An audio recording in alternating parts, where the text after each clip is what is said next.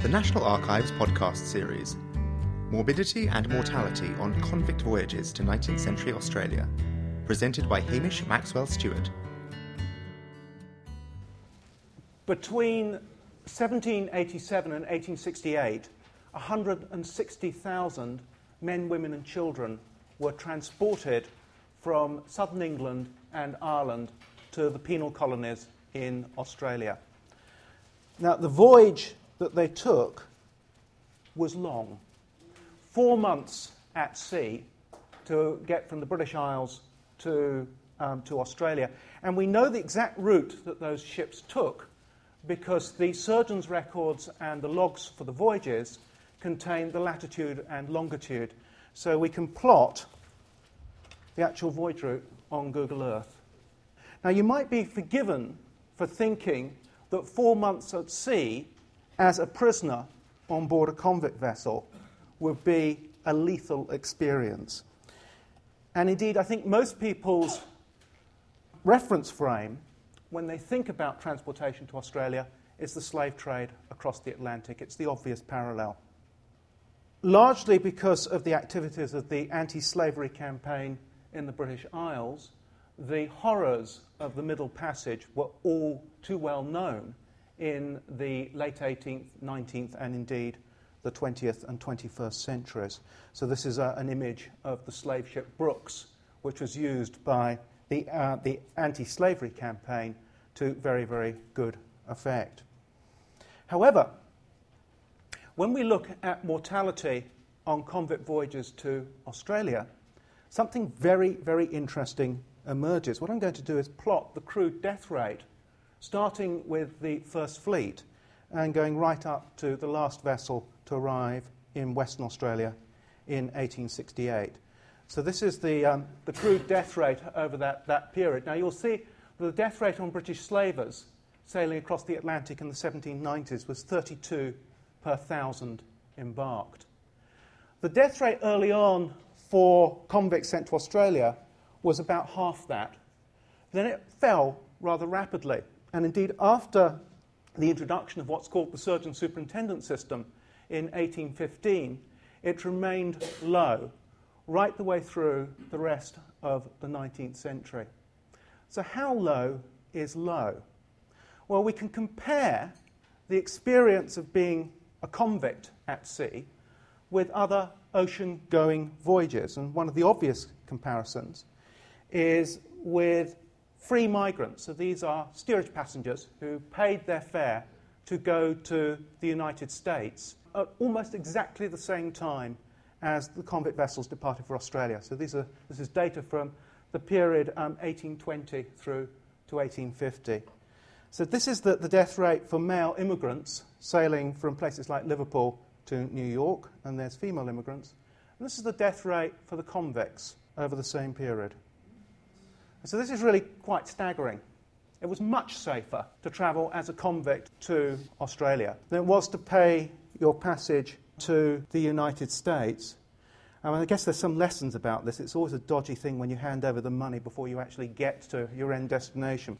But nevertheless, these are very, very surprising results. And well, they were recognized at the time as being important, and historians have um, latched onto them in recent years because they happen at a rather interesting moment in world history.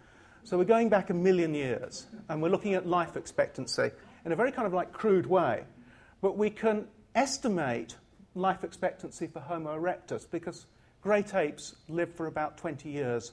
Uh, their life expectancy at birth is about 20. Homo sapiens probably lived as long as um, hunter gatherer societies, it's about 40. Um, indeed, with the advent of the agricultural revolution, when people started farming, life expectancy probably dipped.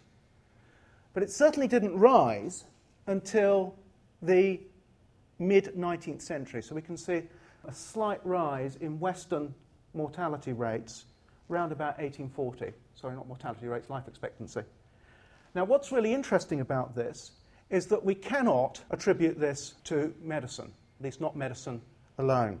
So, for example, if we think of the big medical breakthroughs, like the introduction of the first generation of antibiotics, they didn't happen until the 1920s well after this transition was underway. Now, what's interesting about the convict voyages is they're happening right in this very, very early period. So that we have improved health outcomes at sea for a population that you would perhaps least expect to benefit from whatever goes into this health transition.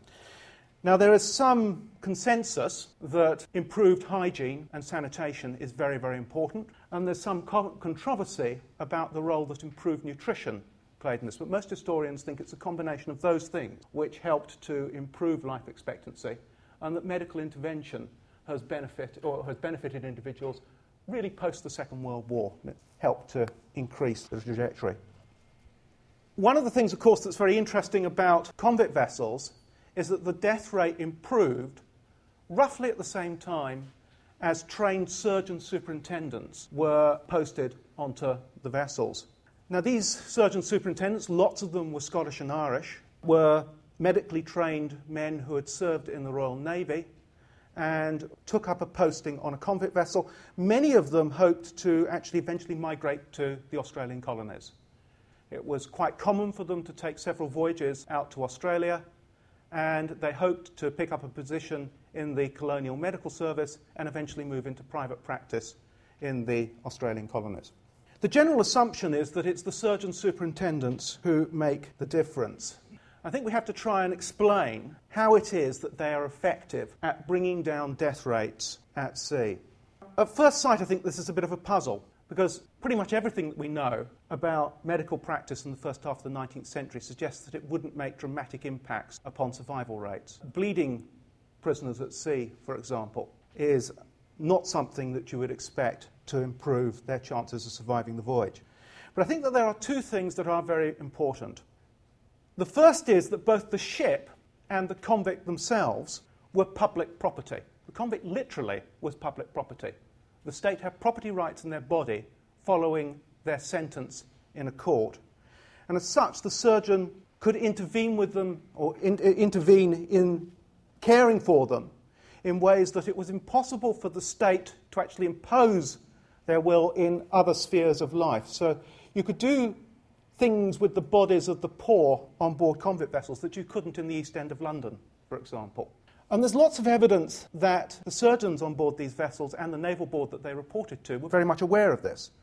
The journals that the surgeons kept contain experiments, sometimes experiments that were set up in conjunction with the naval board.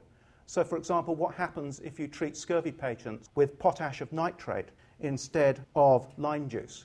It was actually an experiment that was run on convict vessels. And the surgeons are reporting back the whole time about things that they think make an impact on healthcare.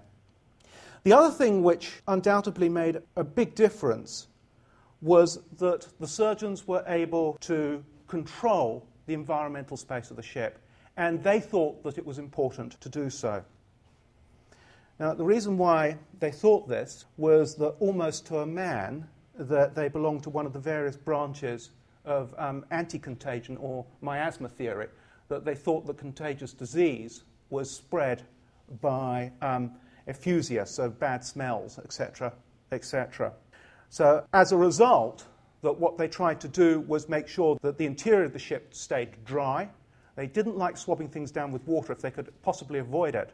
So they dry scrubbed the decks, and they used substances like chloride of lime and vinegar in order to try and make the environment hygienic as they saw it.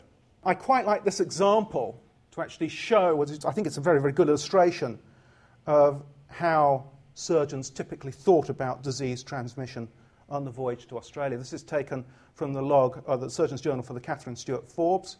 Um, John Stevenson was the surgeon, and on that particular voyage, there was an outbreak of cholera. When the ship got to Hobart, in Van Diemen's Land, now called Tasmania, Stevenson wasn't particularly excited by the thought that the convict clothing on board and the bedding may be infected with um, cholera. And in fact, he wrote to the commissariat office in Hobart suggesting that all of the items of clothing and bedding could be washed and recycled into the commissariat store.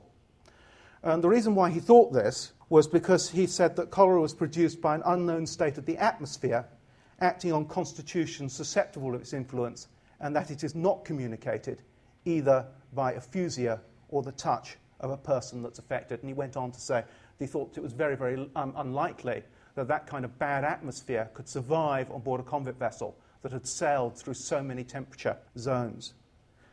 The commissariat store was less than convinced, and they made sure that the clothing and bedding was rowed ashore by three constables and burnt on the beach. Generally speaking, the surgeons on board the convict vessels thought that disease was promoted by two distinct causes. They called these pre existing causes and exciting causes. So the exciting causes were things that they could control. So the damp environment, poor ventilation, rotting or putrid matter, or indeed the diet that was fed to convicts. The pre existing causes are kind of like get out of jail clause because they are things that are invested in the convict themselves.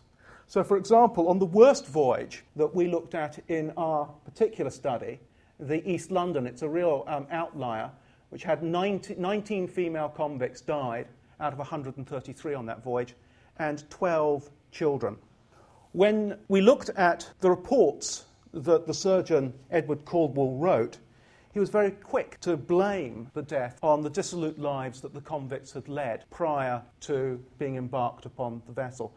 So, Catherine Murray, for example, he said had led a dissolute kind of life and had been in a state of intoxication. Eleanor Cooney was of weak and nervous temperament and filthy habits, and others were weak and nervous or addicted to alcohol, tobacco, or indeed opiates. And so the surgeons were very much aware that unless they controlled these as best they could, then what would happen is that the pre existing causes would come to the fore and patients would die on the voyage. And this is very much reflected in the layout of convict vessels.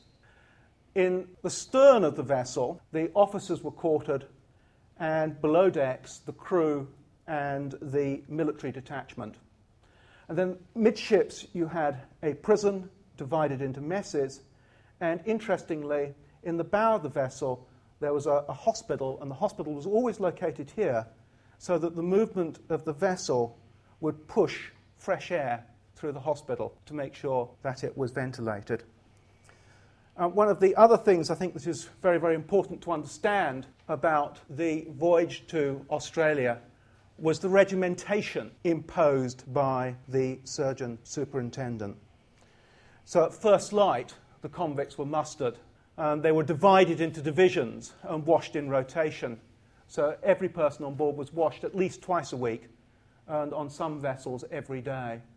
The bedding, when the weather permitted, was always stowed on the decks around the edge of the vessel. The convicts were regularly inspected they were shaved, they had their hair regularly cut, and they were divided into different divisions which, in rotation, cleaned the vessel.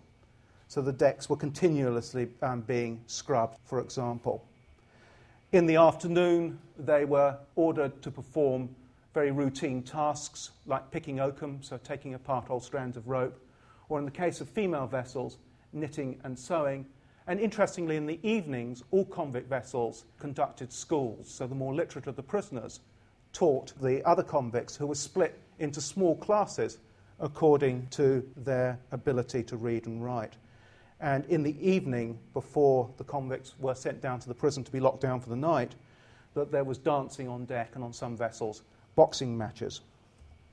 In order to take a more detailed look at what was going on on board these convict vessels, we looked at some of the previous work that had been done on the voyage to Australia and noted some of the limitations.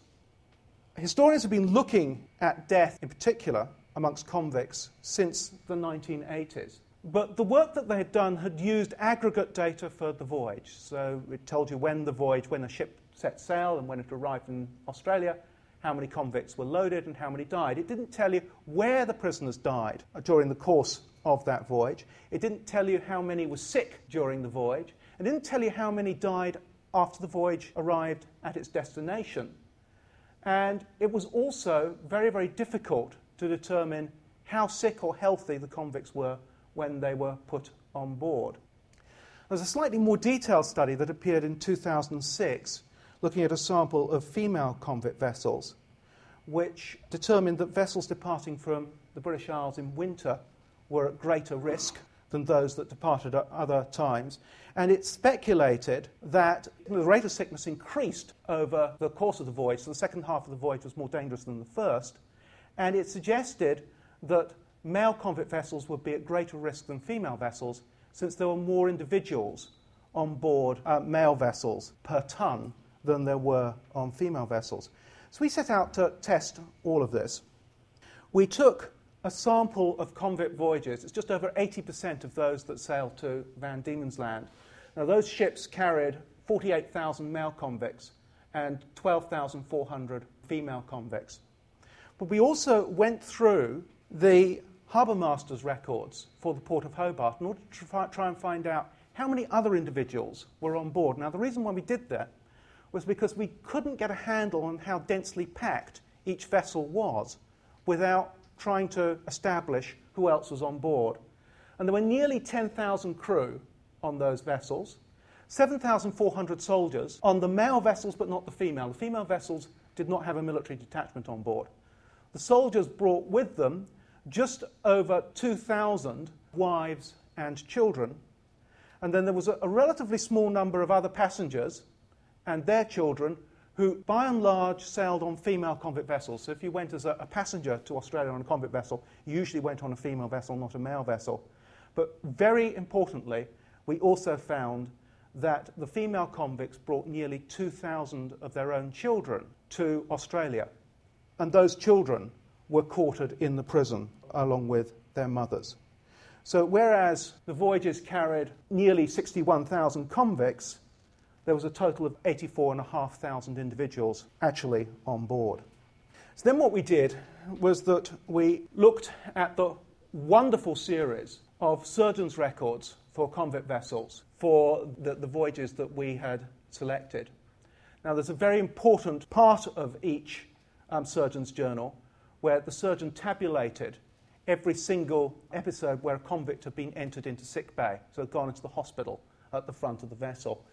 Um, that table has the date when the convict was admitted, their name, their age, and it says um, their status on board because sometimes soldiers and children and sailors were also admitted into the hospital. It gives a diagnosis, the date of discharge, and the outcome. And we added to that the tonnage of the vessel, its Lloyd's insurance rating, whether it stopped off on the voyage or not, how long the voyage was, and then finally although there was no record, or no single record of convict deaths in Van Diemen's Land, we went through a whole series of records that recorded information about death and linked all of them together to reconstitute the death rate for the convict colony of Van Diemen's Land so we could see if there was a relationship between death and sickness at sea and death on land. This is the results of that exercise. So, what I've got here is a diagram showing the death rate in port, then at sea, and over the first 12 months after landing in Van Diemen's Land. And to make this more um, readable, I have plotted men in blue and girls in pink, for which I apologise. So, this is the death rate for men over that period. It's very low in port. This is lower than the death rate for men aged in their 20s in Britain at the time. Now, the reason for that is that the surgeons are doing their job and they're rejecting people who they don't think are fit to make the voyage. And then the death rate climbs steadily during the voyage. Interesting finding. And in fact, the two moments when male convicts are most at risk are the first two months after landing in Australia. And then the death rate falls and it falls to really very low levels. So these are comparable to death rates for British and Irish working class men in the 19th century. Convict Australia was certainly not a killing field. So then we plotted the death rate for women. Now, bear in mind that there's lots of evidence that women were not as densely packed on vessels, so you would expect their death rate at sea to be less than the men. And this is what we got. So, much more at risk in the port, rising risk and much, much greater risk at sea. But then there's a real puzzle. And I really like it when these things happen. Death rate for women falls below that for men when the ship arrives in Australia and remains lower, indeed, not just for the first year, but throughout the period of sentence. So, girls more at risk at sea, less on land. So, we wanted to try and uncover the story behind that particular conundrum. Now, these things are always really, really complicated, but uh, this is the only one of these I'm going to show you. But we ran a lot of bivariate stats on the various attributes for each voyage. Um, this is, I think, the most important of those exercises because it told us that we could trust the records. What we found was that the length of the sick list that the, the surgeons kept, so how many people they, they recorded as being entered into sick bay, decreased with their experience. So the more times they sailed to Australia, the more slack they became at keeping records. So that worried us. But we did find that the length of the sick lists increased over time.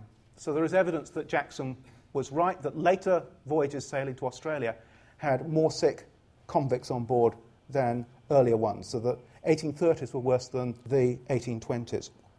Comforting for us, we found that there was a very strong relationship between the length of time that a convict was recorded as spending in sick bay and both deaths during the voyage and deaths after the vessel had landed in Hobart.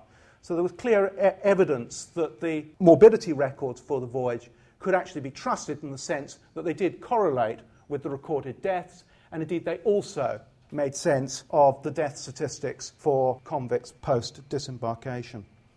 So, what I've done here is I've just summarized all of the different things that we looked at, and I can just walk you through it. So we looked at 208 male voyages and 81 female voyages. They took about the same time to get to Australia 116 days on average for the male voyages, 118 for the female voyages. We found that there was no relationship between the length of the voyage and the death rate. So the monthly death rate was not greater if the voyage took longer or indeed shorter. We did find, however, that it was better if the voyage, if the ship stopped off en route to Australia. So over half of them didn't, so they sailed for four months at sea without coming into port. But of those that did, there was a slight benefit. We looked at the mean age of, patient, uh, of patients when they were admitted into the hospital, and it was nearly identical. When we looked at the number of admissions into hospital during the voyage, that women were much, much more likely to be admitted into the hospital than men. They also spent longer in hospital, and there were nearly, um, well, getting on for twice as many deaths per thousand convicts on female vessels. When we looked at death rates in terms of the number of passengers per ton, we did find a relationship, but it wasn't the one we expected. We found the less densely packed the vessel, the, the greater the chance that there would be more deaths. So just say that again. It went the absolute opposite way. Now, the reason for this was because it was true that there were less female convicts on board um, vessels, and particularly because there wasn't a military detachment on board, so there were less people on board a female convict vessel. But what's driving that, that really strange result is this stat over here that female convict vessels are just more at risk at sea, even though there are less people on board. We looked at the age of the vessel. Male convict vessels were actually considerably older than female convict vessels. The female convicts got the newer vessels. But again, so that didn't make any sense as well. So this is the high death rates, that's the, the lower ones. Male convict vessels had worse insurance ratings than female convict vessels. The only thing that was loaded in the, the male convicts' favour was that the surgeons were more likely to have made a previous voyage. There's lots of evidence that when surgeons were introduced into the business of transporting convicts to Australia, they were very likely to start off with a female convict vessel and we think that's because these were considered to be less of a, uh, of a challenge. The security risk was um, less. There are a couple of things which immediately jumped to mind. We wondered whether higher death rates on female convict vessels were driven by the dangers of giving um, birth at sea, and we can dismiss that. Um, there were children born at sea, and there were, were some mothers who died, but it's not a significant number. We then wondered whether women were more susceptible to scurvy during these voyages. And we found no, it's the other way around. If scurvy is going to occur, it's going to occur on a male ship. Two and a half times more scurvy cases on male ships than on female ships.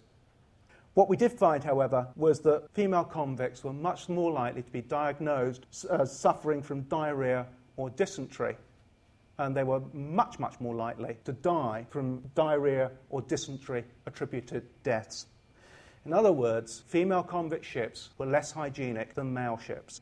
So at least now we had a target to actually try and investigate. We wondered whether this had something to do with the different handling of male and female convicts before they got on the convict vessel to go to Australia. Because the processes were entirely different. Largely speaking, male convicts were warehoused in dismasted warships like this one, this is the York, hulks, and they could be on a hulk for several months before they were embarked on a convict vessel, usually in groups of batches of 80. Female convicts, by contrast, went through the county jail system. They were moved in batches to London. They were kept in prisons in London for a short, much shorter period of time than men were warehoused in hulks, and then moved onto convict vessels. And it's possible that the way that men are treated on board a hulk differs from the way that women were treated in the county jail system. So we had a, a look at that by going through parliamentary papers and trying to find different examples of prison rations and then trying to convert them into the amount of calories that would be fed to the, the convicts. And what we discovered was that prisoners on board hulks were really well fed. They got about 3,000 calories a day.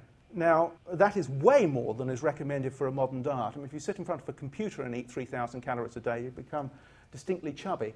And it's much more than male convicts were getting in prison. And the reason why the diet was generous is because convicts on hulks were expected to work around the docks. So they were fed a diet which the 19th century administration thought would be sufficient for heavy labour. The women in the county jails, by contrast, were given about 2,000 calories a day. That's still relatively generous by current standards, but I'm not sure that we can actually convert um, current nutrition back into the 19th century. We have to bear in mind that there was no central heating, that clothing wasn't as good. Um, we also have to take into account the impact that higher levels of manual labour made on the body, as well as greater instances of disease. So, why were female convicts fed 1,000 calories less than male convicts a day? And we think the reason was that the county jail rate was positioned to, or the county jail ration was positioned to be worse than the poorhouse for fairly obvious reasons. Because if you were fed better than the poorhouse, then what was to stop you committing a crime in order to get the equivalent of social security in a jail? So the, the jail rations were punitive. So as a result, when women came on board convict vessels, they were less well fed than men. Just as a quick aside, the ration on board the voyage to Australia, we've only calculated it so far for men, it was less than the hulk. And yet we do have one piece of data from a surgeon who weighed every single charge before they got on the vessel, when they crossed the equator, and when they arrived in Australia. And we know that men put on weight during the voyage.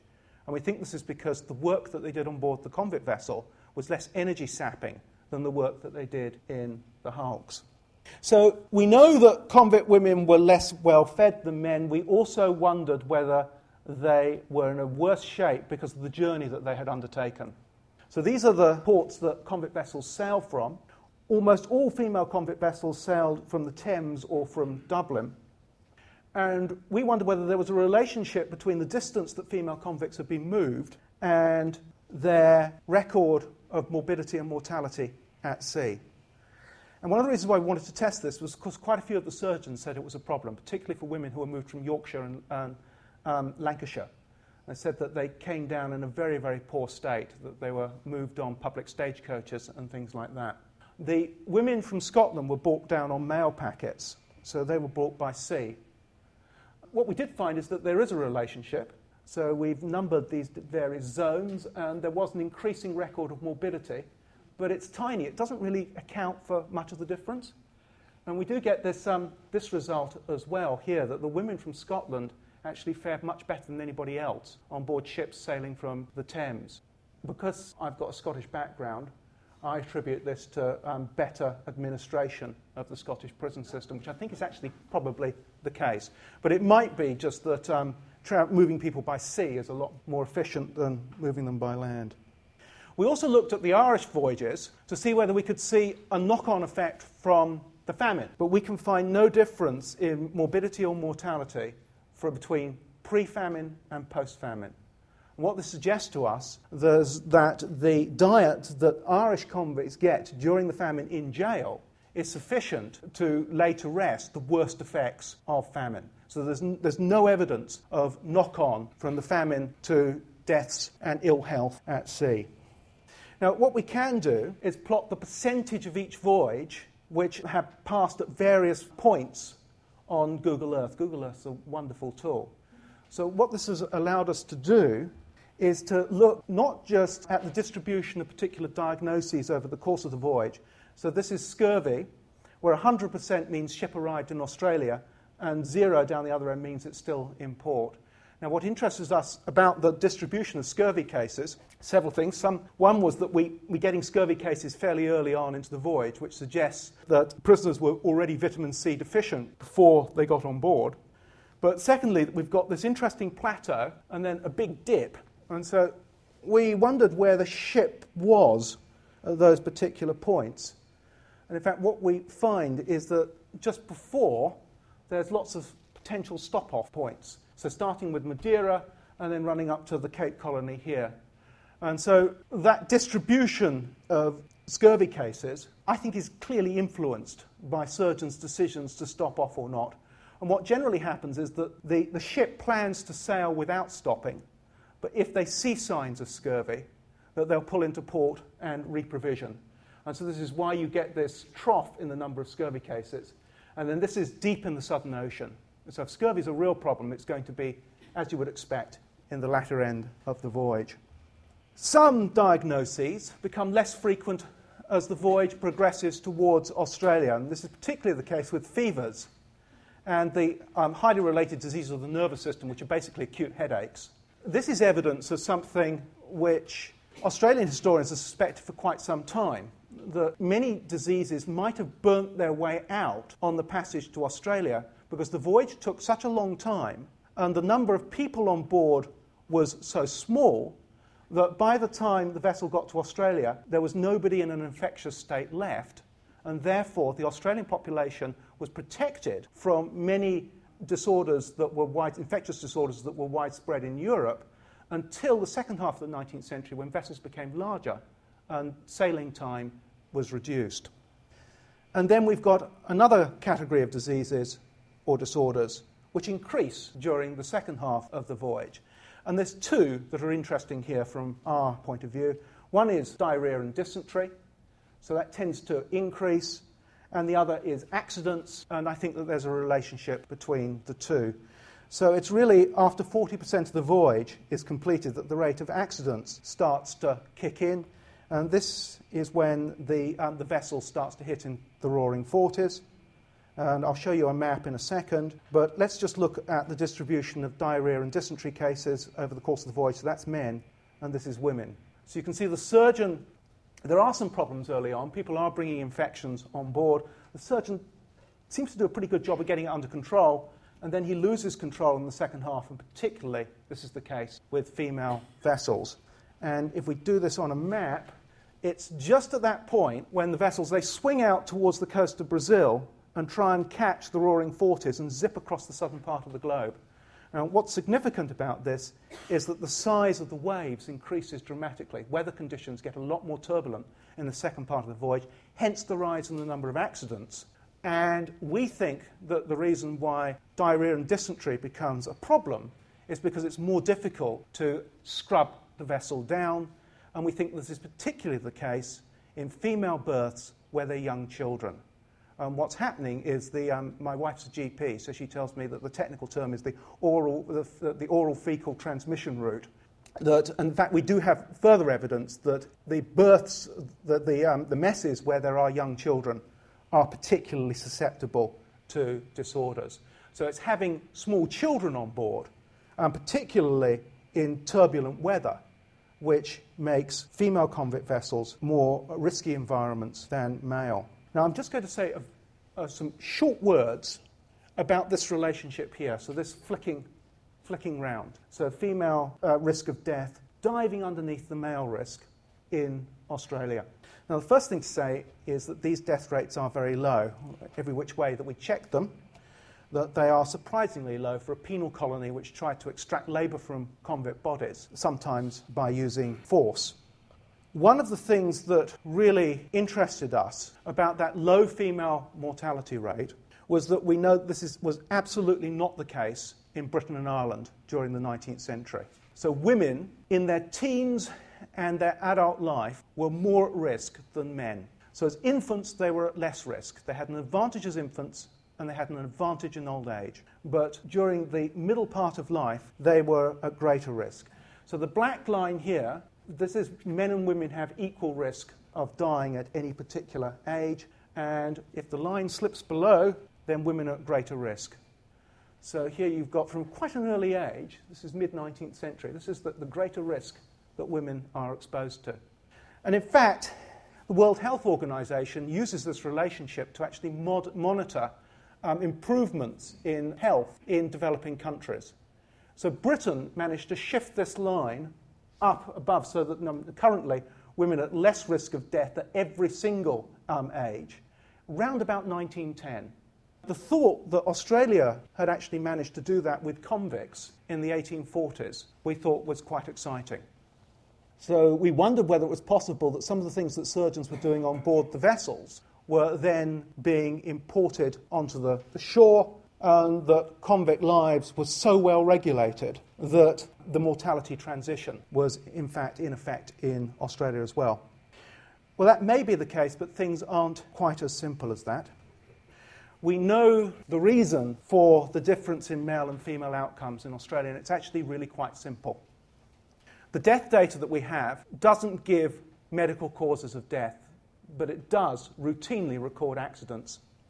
Now, we know that in England and Wales, men were at greater risk of accidents than women.